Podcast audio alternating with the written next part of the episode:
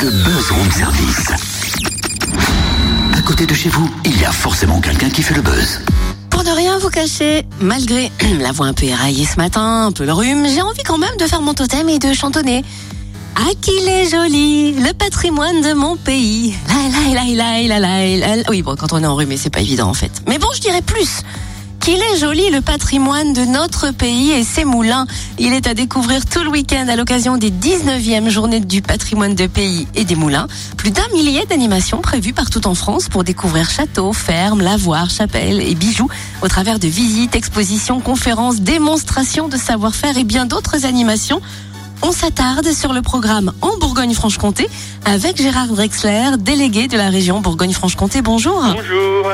Alors on connaît déjà les journées du patrimoine, mais qu'est-ce que le patrimoine des pays? Ah, eh bien justement, en France, vous savez qu'on dispose d'un patrimoine historique, culturel, paysage, architectural et artistique varié et très riche. Simplement, on voit très souvent, et malheureusement on en parle en ce on parle de Chambord, on parle des grands monuments, mais il existe une foultitude de petits monuments, de petites architectures qui sont extrêmement intéressantes et au et, et qu'on oublie parce qu'en fait on les voit tous les jours.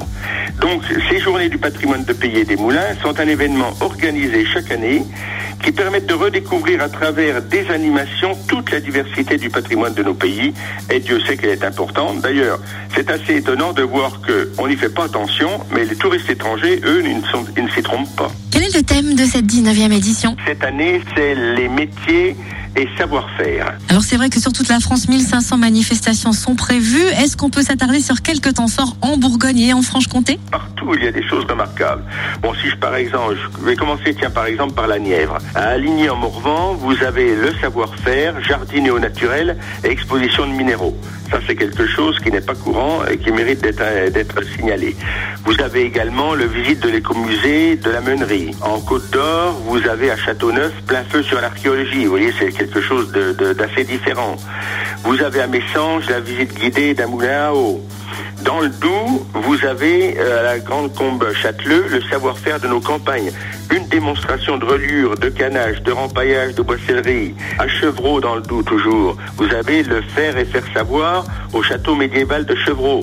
Ce sont des animations, démonstrations autour des savoir-faire en restauration du bâti ancien. Et quelques rendez-vous en Saône-et-Loire, par exemple du côté de Luny et les Charolles? Une animation qui s'appelle du blé au pain en, pensant par, en passant par la farine et production d'électricité. Donc en fait, c'est une visite commentée du moulin ou à aube, fonctionnement du mécanisme de etc.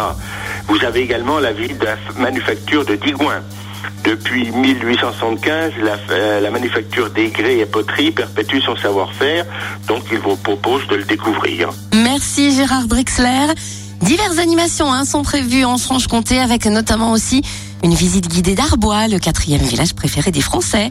Les portes ouvertes au moulin Val d'Amour à Vaudrey ou encore à la Chapelle des Bois. Vous pourrez euh, découvrir comment construire un mur en pierre sèche? Et là, on est dans le Doubs. Bref, vous retrouvez le programme complet sur le www.patrimoine de pays-moulin.org.